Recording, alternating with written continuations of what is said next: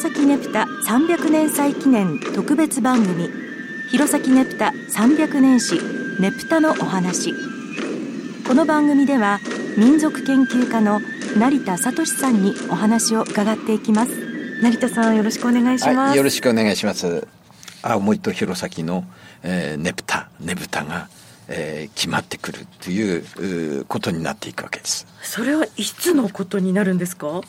その前にですね、はい、えー、文字で表記するなんではなくて、はい、言葉として何とみんなは言ってたでしょうかということをちょっと考えてみたいと思うんですけれども、はい、弘前ではもちろんねぷたと発音されてきたんだけどもその文章ではそのねぶたとか、書いたりするわけですね。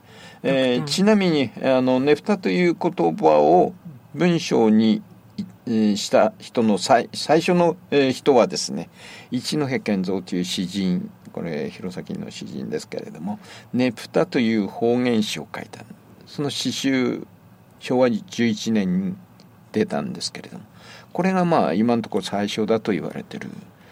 ですから書く時は「ねぶた」と書いて、はい、おそらく発音してるのは「ねぷた」なんですよ。交互体と文語体ということになる。そんなイメージだったと私は思ってる。青森の人はじゃあなんて発音したか、はい、私はあの、うん、実はあの「青森ねぶたし」っていう本もちょっと執筆の一人として書いてますけれどもその時いろんな人に調査をしました。はい。なんて昔から喋ってました？ほとんどの人はねぷたなんです。青森市。青森市民。でいやねぶたかなと考えた人にはまあこれ引っ掛けではないんですけれども向こうから「ねぶたこ来た」っつ時「ねぶたこって言いましたか?」「ねぶたこと言いましたか?」っつと「ああねぶただ」っつふうに、えー、言う人がありましたねあのほとんどの人はねぶたでこの写真を見てくださいこれはですね昭和32年の青森ねぶねぶたのポスターなんです、まあ、カラフルというかもうこれは基調としてますけども。絵の感じから。ああもう宗像志向ですね。はいはい、えー、で昭和32年まではえっ、ー、と一番上にこのここ、うん、港祭り。港祭りということでやってたんです青森は、はい、でその中でねぶたを出してたんですね。でその下にえ？ねぷた丸ですよ、はいはい、そうです。ふに丸ねぷたになってます、はいこれ青森の港祭りのねぷたで宗像志功はですねその、えー、このポスターの原案を頼まれた時にそのまんま自分で小さい時から喋ってた言葉をそのままここに書いたんだと私は思ってる。でねぷたなんですね。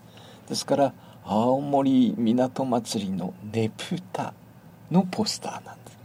こちらは昭和29年の弘前のねぶたのポスター。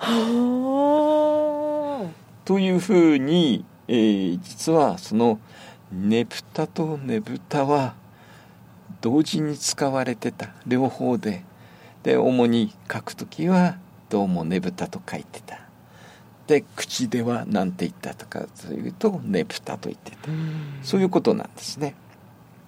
昭和30年代に、えー、この漁師で、えー、祭りとしての正式な名称が確定して現在にいたわけです。